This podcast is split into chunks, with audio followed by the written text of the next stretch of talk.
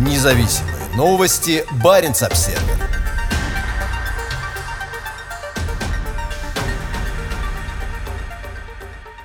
На севере Швеции планируют возобновить добычу меди. Основную причину, по которой стало экономически выгодно возобновить добычу на заброшенном месторождении Вискария под Кируной, символизируют ветряки. Миру, идущему к полной электрификации, требуется больше меди.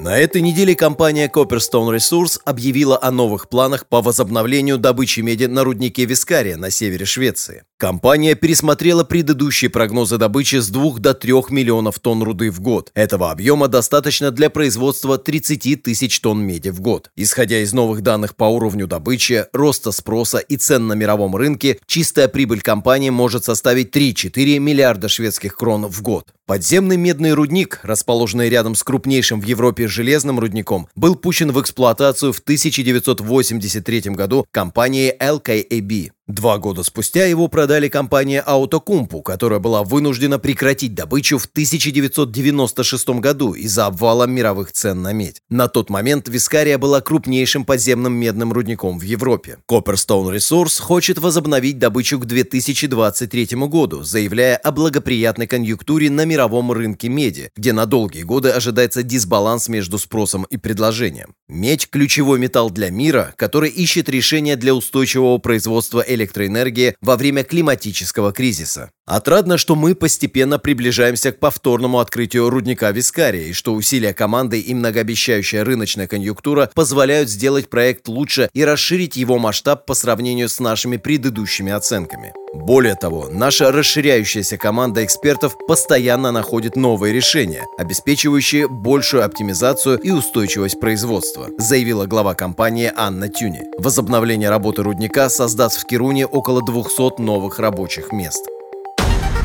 Независимые новости. Барин обседный.